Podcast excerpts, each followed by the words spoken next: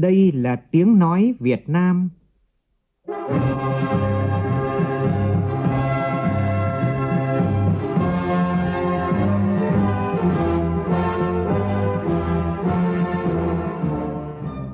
là tiếng nói Việt Nam, phát thanh từ Hà Nội, thủ đô nước Cộng hòa xã hội chủ nghĩa Việt Nam.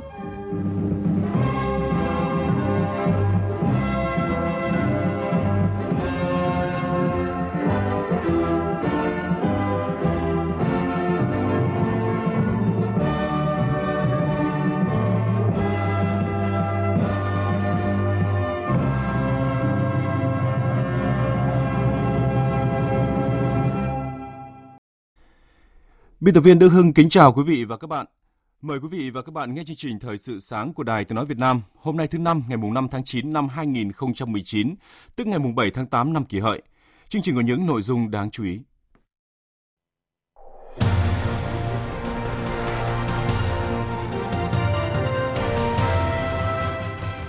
Các trường học trên cả nước tổ chức lễ khai giảng thống nhất trên toàn quốc nhiều địa phương khu vực miền Trung đang gồng mình khắc phục hậu quả mưa lũ và khẩn trương đối phó với áp thấp nhiệt đới có nguy cơ đổ bộ, vừa lo triển khai năm học mới cho học sinh. Nhân dịp khai giảng năm học mới, chương trình có bình luận đổi mới giáo dục bắt đầu từ lễ khai giảng. 19 giờ hôm nay tại sân Thammasat, Thái Lan sẽ diễn ra trận đấu vòng loại thứ hai bảng G World Cup 2022 giữa đội tuyển Việt Nam với đội tuyển chủ nhà Thái Lan. Trong phần tin thế giới, Hiệp ước Hòa bình Nga-Nhật dự đoán khó có khả năng thúc đẩy trong cuộc gặp hôm nay giữa Thủ tướng Nhật Bản Abe Shinzo và Tổng thống nước chủ nhà Vladimir Putin. Châu Âu có thêm 2 tháng để cứu thỏa thuận hạt nhân sau đề nghị của Pháp về khoản tín dụng 15 tỷ đô la cho Iran nếu nước này hoàn toàn tuân thủ thỏa thuận.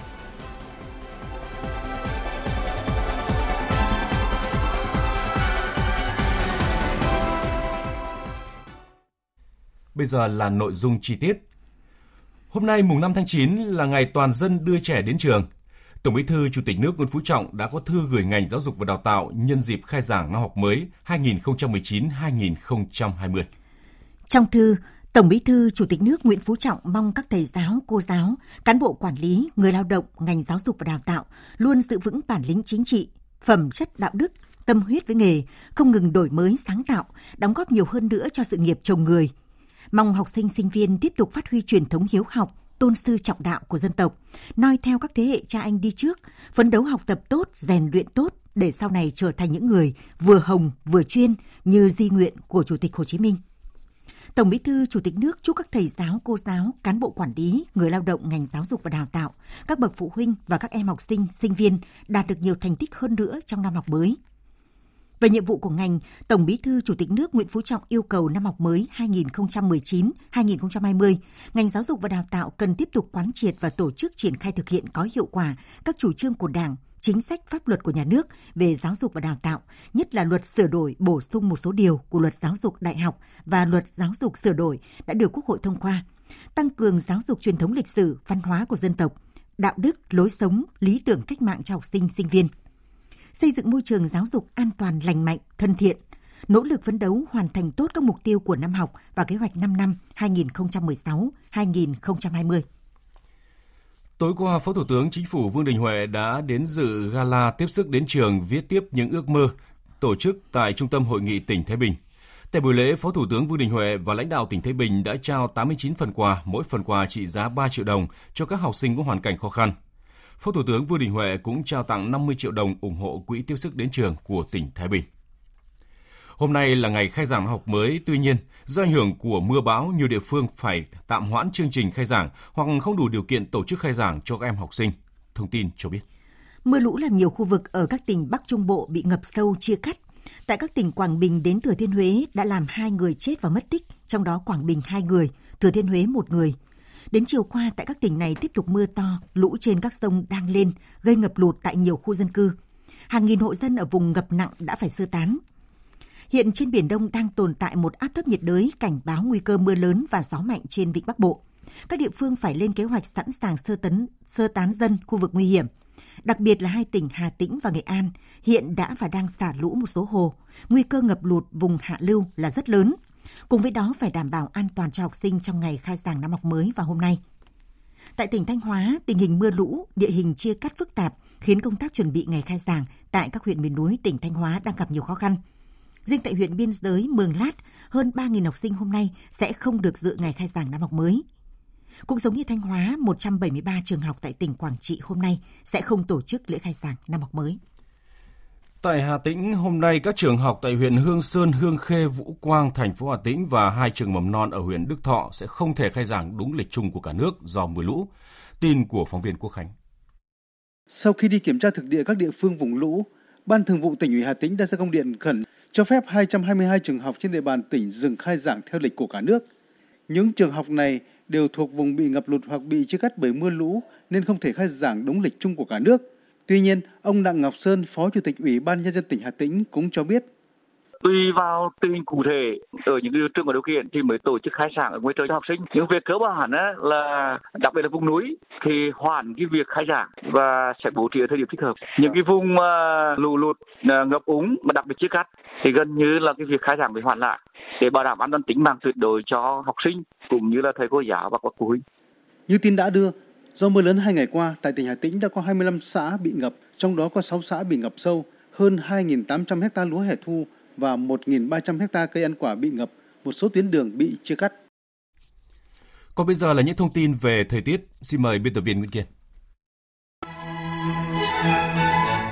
Trong ngày khai giảng năm học mới, thời tiết ở các vùng trên cả nước có sự khác biệt khá lớn. Đáng lưu ý nhất là ở khu vực Trung Bộ. Dự báo trong ngày hôm nay ở các tỉnh từ Nghệ An đến Thừa Thiên Huế tiếp tục có mưa vừa mưa to. Riêng Hà Tĩnh, Quảng Bình có mưa to đến rất to. Ở Tây Nguyên có mưa vừa có nơi mưa to. Hình thái thời tiết này sẽ ảnh hưởng rất lớn đến việc tổ chức khai giảng năm học mới ở các khu vực này. Trong khi đó, thời tiết ở khu vực Bắc Bộ, trong đó có thủ đô Hà Nội thuận lợi hơn, có mây, ngày nắng, nhiệt độ cao nhất từ 31 đến 34 độ, có nơi trên 34 độ. Còn ở Nam Bộ, nhiều mây, có mưa, có nơi mưa vừa, mưa to và rải rác có rông, nhiệt độ cao nhất trong khoảng 28 đến 31 độ. Với hình thái thời tiết này, xin lưu ý trước khi ra khỏi nhà, quý vị và các em học sinh cần chuẩn bị phương tiện che mưa. Khi tham gia giao thông, chú ý đi đúng tốc độ, đúng làn đường, nhường đường để tránh ùn tắc và những tai nạn đáng tiếc.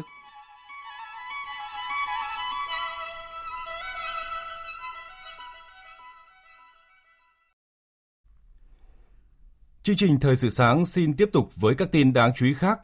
Tại buổi họp báo chính phủ thường kỳ tháng 8 diễn ra chiều qua, các vấn đề nóng của xã hội hiện nay được báo chí quan tâm đã được các thành viên chính phủ giải đáp cụ thể. Về vụ việc cháu bé 6 tuổi tử vong tại trường Gateway, cơ quan điều tra công an Hà Nội đang điều tra theo đúng quy định pháp luật. Những đối tượng đưa thông tin chưa được kiểm chứng về vụ việc này, Bộ Công an sẽ xử lý nếu có sai phạm. Liên quan đến vụ cháy của công ty bóng đèn phích nước Rạng Đông, đại diện Bộ Tài nguyên và Môi trường cho biết đây là sự cố cháy nổ mất an toàn hóa chất, ảnh hưởng sức khỏe con người ở mức độ trung bình. Sau sự cố này, những công ty như Rạng Đông phải di chuyển ra khỏi khu vực dân cư.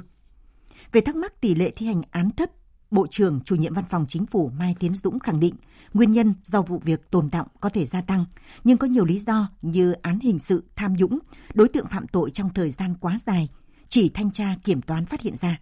Họ biết và đã tẩu tán, chuyển đổi tài sản. Về án dân sự, tình trạng tranh chấp đất đai cũng rất nhiều. Chiều qua, đoàn công tác của Ủy ban Kinh tế Quốc hội do ông Nguyễn Đức Kiên, Phó chủ nhiệm Ủy ban Kinh tế của Quốc hội làm trưởng đoàn, đã đi kiểm tra hiện trường làm việc với tỉnh Thừa Thiên Huế về công tác giải phóng mặt bằng dự án cao tốc Cam Lộ La Sơn. Tin của phóng viên Lê Hiếu tại miền Trung. Dự án cao tốc Cam Lộ La Sơn là một trong 11 dự án thành phần cao tốc trên tuyến Bắc Nam. Dự án có tổng chiều dài hơn 98 km, trong đó đoạn qua tỉnh Thừa Thiên Huế dài 62,5 km. Tại buổi làm việc, ông Nguyễn Đức Kiên lưu ý đến thời điểm này, dự án mới chuẩn bị khởi công là chậm so với kế hoạch. Đối với các khu tái định cư tỉnh Thừa Thiên Huế cần chỉ đạo các địa phương cố gắng hoàn thành các thủ tục, làm đến đâu hoàn chỉnh đến đó để quyết toán thực hiện. Cũng liên quan đến lĩnh vực đầu tư hạ tầng đường bộ, có mức đầu tư 250 tỷ đồng và vừa mới hoàn thành, nhưng đường Hồ Chí Minh đoạn tránh đông thị trấn Chư Sê, tỉnh Gia Lai đã nứt toác hàng trăm mét, gây nguy hiểm cho người và phương tiện tham gia lưu thông. Tin của phóng viên Nguyễn Thảo. Đường Hồ Chí Minh đoạn tránh đông thị trấn Chư Sê, tỉnh Gia Lai hoàn thành và nghiệm thu vào tháng 6 năm nay. Tuy nhiên, ngay khi có những trận mưa đầu mùa, đoạn đường qua thôn Đoàn Kết, xã Gia Pan, huyện Chư Sê đã xuất hiện những vết nứt. Vào ngày 3 tháng 9 vừa qua, hơn 100 mét đường tại đây sụt lún và nứt nghiêm trọng. có vết nứt sâu hơn 1 mét, rộng tới nửa mét, đất hai bên ta luy đường bị sạt lở, nhiều tấm kè bê tông đã sụt lún, biến dạng. Tình trạng hư hỏng này đang tạo ra những cái bẫy vô cùng nguy hiểm cho người và phương tiện lưu thông. Ông Nguyễn Văn Khoắn, người dân thôn Bình Minh, xã Dun, huyện Chư Sê, hàng ngày đi lại nhiều lần trên đoạn đường này cho biết. Đường này bây giờ nó thật không phương tiện nào vào được nữa rồi. Đây, cái làm thế này là không có tồn tại. Sở Giao thông Vận tải tỉnh Gia Lai đã gửi công văn tới Ban Quản lý Dự án 6 thuộc Bộ Giao thông Vận tải, đơn vị thi công con đường, đề nghị đơn vị này triển khai các giải pháp đảm bảo an toàn cho người và phương tiện lưu thông. Sáng nay tại sàn giao dịch việc làm Trung tâm Dịch vụ Việc làm thuộc Sở Lao động Thương binh và Xã hội Hà Nội ở số 215 phố Trung Kính, phường Yên Hòa, quận Cầu Giấy diễn ra phiên giao dịch việc làm dành cho người lao động đi làm việc tại Hàn Quốc và Nhật Bản theo chương trình ESP và thực tập sinh IM Japan về nước. Tin cho biết. Đây là hoạt động nhằm thực hiện chương trình hỗ trợ người lao động đi làm việc tại Hàn Quốc theo chương trình EPS, lao động EPS và thực tập sinh đi thực tập kỹ thuật tại Nhật Bản theo chương trình IM Japan thực tập sinh I Am Japan về nước làm việc làm, làm việc, ổn định cuộc sống, qua đó động viên người lao động yên tâm về nước khi hết hợp đồng lao động, góp phần giảm tỷ lệ cư trú bất hợp pháp tại Hàn Quốc và Nhật Bản. Dự kiến phiên giao dịch làm việc sẽ có sự tham gia của 50 đến 60 đơn vị, trong đó có 25 đến 30 doanh nghiệp có vốn đầu tư của Hàn Quốc, Nhật Bản. Tuyển các vị trí ngành nghề đa dạng với mức lương hấp dẫn. Tham gia phiên giao dịch việc làm này, người lao động, doanh nghiệp và đơn vị không phải đóng góp bất kỳ khoản phí nào.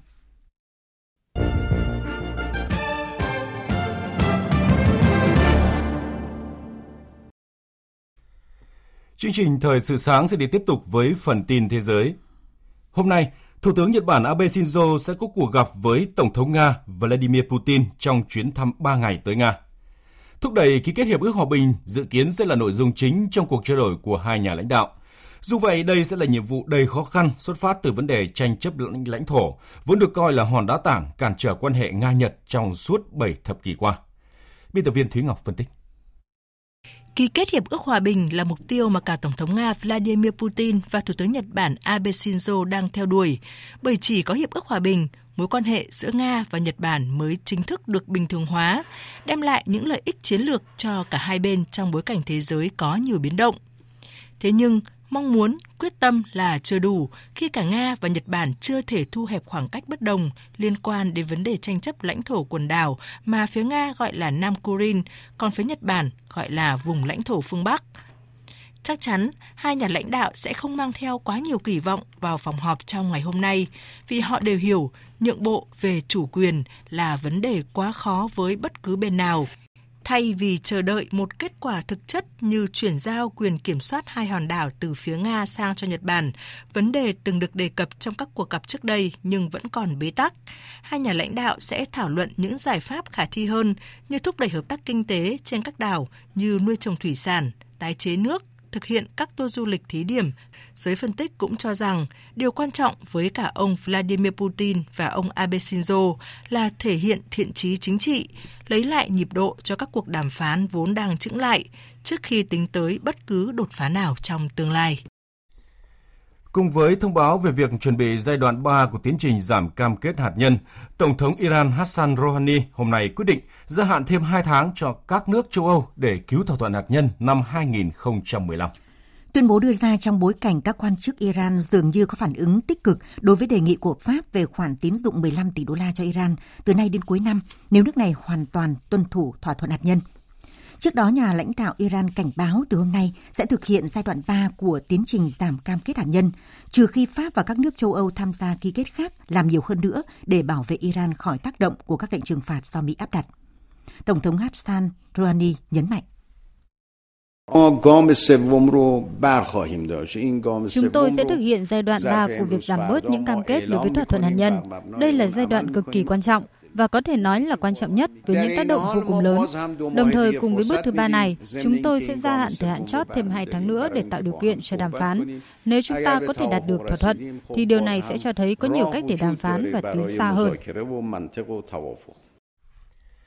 Với 327 phiếu ủng hộ so với 299 phiếu chống, Hạ viện Anh đã chính thức bỏ phiếu thông qua dự luật ngăn chặn kịch bản Brexit không thỏa thuận, đồng thời cũng bỏ phiếu bác bỏ yêu cầu tổng tuyển cử sớm vào ngày 15 tháng 10 của Thủ tướng Anh Boris Johnson. Phóng viên Quang Dũng thường trú Đài tiếng nói Việt Nam tại khu vực Tây Âu đưa tin.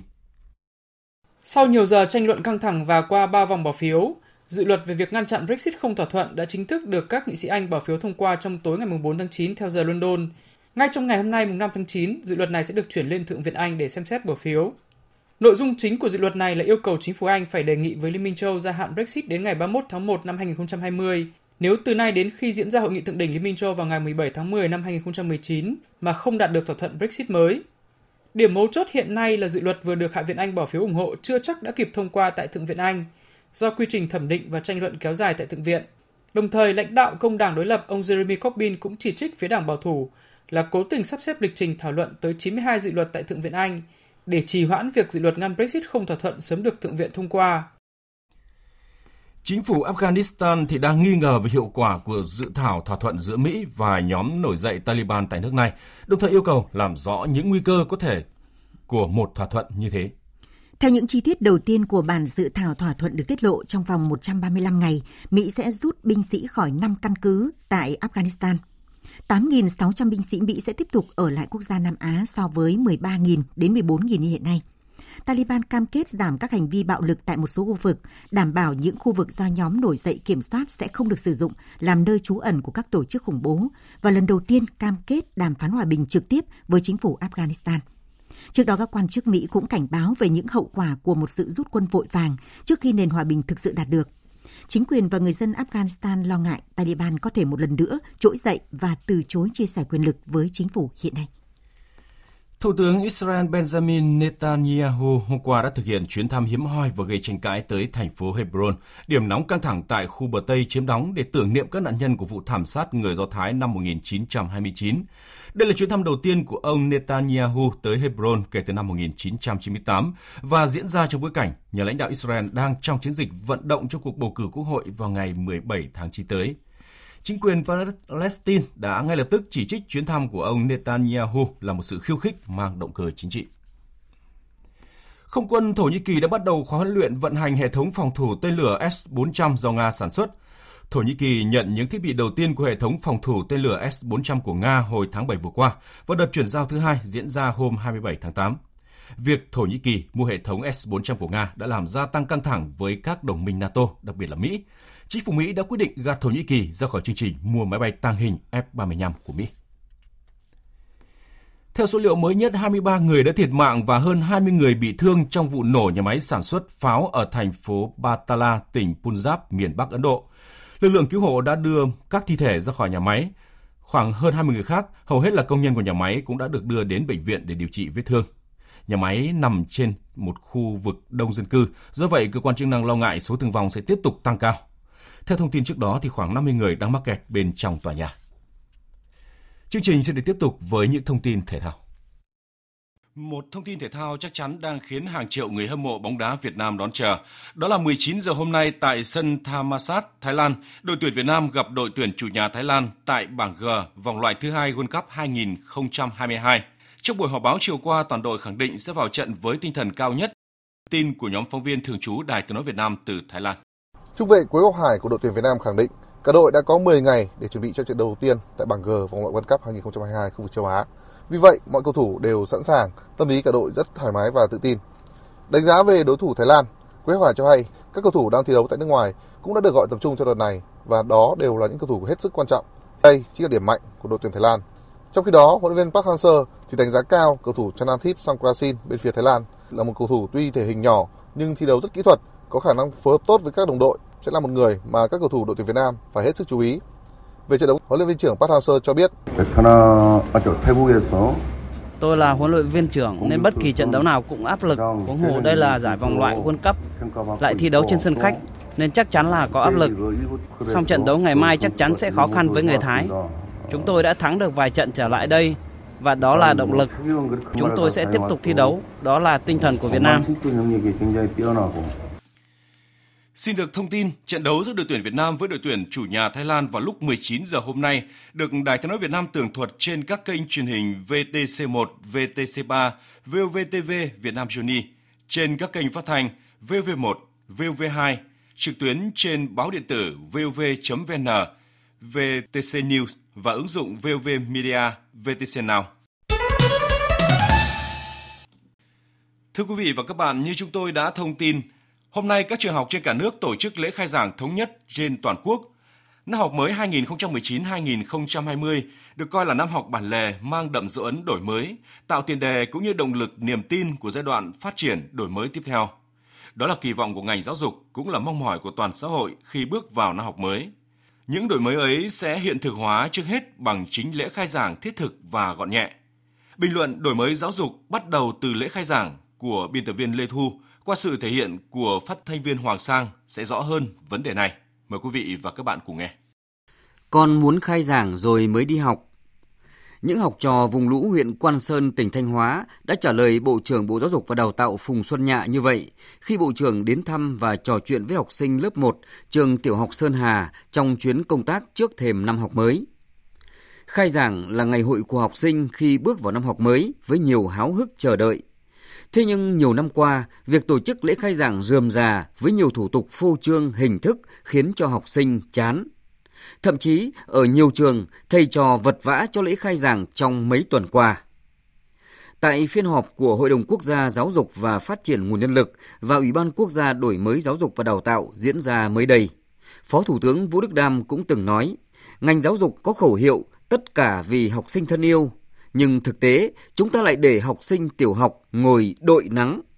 Như vậy, dù đã đổi mới nhưng lại chưa quán triệt thực sự. Trong thư chúc mừng và căn dặn thầy trò cả nước nhân dịp khai giảng năm học mới 2019-2020, Tổng Bí thư Chủ tịch nước Nguyễn Phú Trọng cũng nhấn mạnh năm học mới 2019-2020, ngành giáo dục cần tiếp tục quán triệt và tổ chức triển khai thực hiện có hiệu quả các chủ trương của Đảng, chính sách pháp luật của nhà nước về giáo dục và đào tạo, nhất là luật sửa đổi bổ sung một số điều của luật giáo dục đại học và luật giáo dục sửa đổi đã được Quốc hội thông qua. Tăng cường giáo dục truyền thống lịch sử, văn hóa của dân tộc, đạo đức, lối sống, lý tưởng cách mạng cho học sinh sinh viên xây dựng môi trường giáo dục an toàn, lành mạnh, thân thiện, nỗ lực phấn đấu hoàn thành tốt các mục tiêu của năm học và kế hoạch 5 năm 2016-2020. Ngành giáo dục bước vào năm học mới 2019-2020 với nhiều kỳ vọng nhưng cũng đầy thách thức bởi đây là năm học nước rút để chuẩn bị các điều kiện triển khai chương trình giáo dục phổ thông mới, bắt đầu từ lớp 1 theo hình thức cuốn chiếu sau đúng một năm nữa với 9 nhóm nhiệm vụ chủ yếu và 5 nhóm giải pháp cơ bản đã được toàn ngành triển khai xuyên suốt 3 năm qua. Năm nay, trọng tâm được ưu tiên cho cấp tiểu học. Đó là các nhiệm vụ như đẩy mạnh thực hiện đổi mới chương trình sách giáo khoa giáo dục phổ thông, thực hiện ra soát quy hoạch phát triển mạng lưới trường lớp, tăng cường cơ sở vật chất, nâng cao chất lượng đội ngũ giáo viên và cán bộ quản lý giáo dục, đổi mới công tác quản lý, quản trị nhà trường, Tất cả nhằm chuẩn bị các điều kiện cần thiết nhằm đáp ứng các yêu cầu của chương trình giáo dục phổ thông mới đặt ra.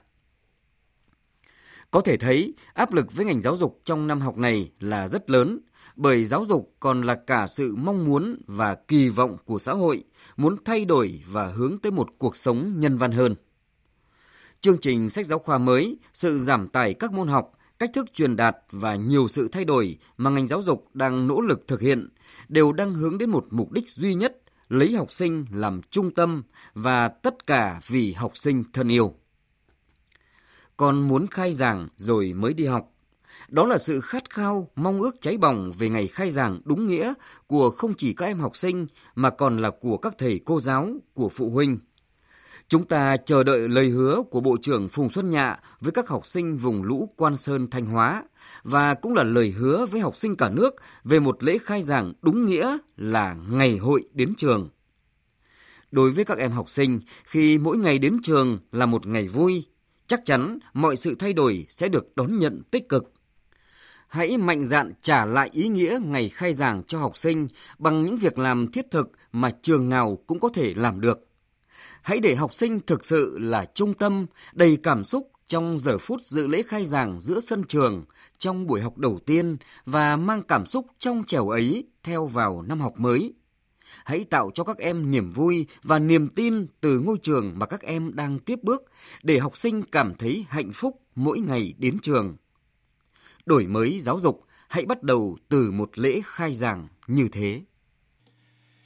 Quý vị và các bạn vừa nghe bình luận nhan đề Đổi mới giáo dục bắt đầu từ lễ khai giảng. Trước khi kết thúc chương trình là những thông tin về thời tiết. Dự báo thời tiết Phía Tây Bắc Bộ có mây, ngày nắng, đêm có mưa rào và rông vài nơi. Riêng khu Tây Bắc, đêm có mưa rào rải rác và có nơi có rông, gió nhẹ. Nhiệt độ từ 23 đến 34 độ, có nơi trên 34 độ. Phía Đông Bắc Bộ có mây, ngày nắng, đêm có mưa rào và rông vài nơi. Riêng khu vực Nam Đồng Bằng và ven biển nhiều mây, có mưa rào rải rác và có nơi có rông. Gió Đông Bắc đến Bắc cấp 2, cấp 3. Nhiệt độ từ 24 đến 35 độ. Các tỉnh từ Thanh Hóa đến Thừa Thiên Huế nhiều mây, ngày có mưa vừa, mưa to, có nơi mưa rất to và rông. Riêng các tỉnh Hà Tĩnh và Quảng Bình có mưa to đến rất to. Đêm có mưa, riêng các tỉnh Hà Tĩnh và Quảng Bình có mưa vừa, có nơi mưa to và rông. Gió Tây Bắc đến Tây cấp 3, cấp 4. Nhiệt độ từ 24 đến 29 độ, có nơi trên 30 độ. Các tỉnh ven biển từ Đà Nẵng đến Bình Thuận có mây, ngày nắng, chiều tối và đêm có mưa rào và rông vài nơi, gió Tây đến Tây Nam cấp 3, nhiệt độ từ 24 đến 34 độ, phía Nam có nơi trên 34 độ. Tây Nguyên nhiều mây, có mưa, mưa vừa, có nơi mưa to và rải rác có rông, gió Tây Nam cấp 3, nhiệt độ từ 20 đến 28 độ, có nơi trên 28 độ. Nam Bộ nhiều mây, có mưa, có nơi mưa vừa, mưa to và rải rác có rông, gió Tây Nam cấp 3, nhiệt độ từ 23 đến 31 độ, có nơi trên 31 độ. Khu vực Hà Nội có mây, ngày nắng, đêm có mưa rào và rông vài nơi, gió Đông Bắc đến Bắc cấp 2, cấp 3, nhiệt độ từ 26 đến 34 độ. Dự báo thời tiết biển, vịnh Bắc Bộ có mưa rào và rông, tầm nhìn xa từ 4 đến 10 km, gió Đông Bắc đến Bắc cấp 5. Vùng biển từ Quảng Trị đến Quảng Ngãi và vùng biển từ Cà Mau đến Kiên Giang bao gồm cả Phú Quốc có mưa rào và rông rải rác, tầm nhìn xa trên 10 km, giảm xuống từ 4 đến 10 km trong mưa, gió Tây Nam cấp 5. Khu vực Bắc Biển Đông, khu vực quần đảo Hoàng Sa thuộc thành phố Đà Nẵng, vùng biển từ Bình Định đến Ninh Thuận, vùng biển từ Bình Thuận đến Cà Mau và khu vực giữa và Nam Biển Đông có mưa rào và rông vài nơi, tầm nhìn xa trên 10 km, gió Tây Nam cấp 6, giật cấp 8, cấp 9, biển động. Khu vực quần đảo Trường Sa thuộc tỉnh Khánh Hòa có mưa rào rải rác và có nơi có rông. Tầm nhìn xa trên 10 km, giảm xuống từ 4 đến 10 km trong mưa, gió Tây Nam cấp 6, biển động. Vịnh Thái Lan có mưa rào và rông rải rác, tầm nhìn xa trên 10 km, giảm xuống từ 4 đến 10 km trong mưa, gió Tây cấp 4, cấp 5. Những thông tin về thời tiết cũng đã kết thúc chương trình Thời sự sáng nay. Chương trình do biên tập viên Đức Hưng biên soạn và thực hiện với sự tham gia của biên tập viên Nguyễn Kiên, phát thanh viên Minh Nguyệt và kỹ thuật viên Uông Biên. Chịu trách nhiệm nội dung Nguyễn Mạnh Thắng. Cảm ơn quý vị và các bạn đã để tâm lắng nghe. Xin chào và hẹn gặp lại.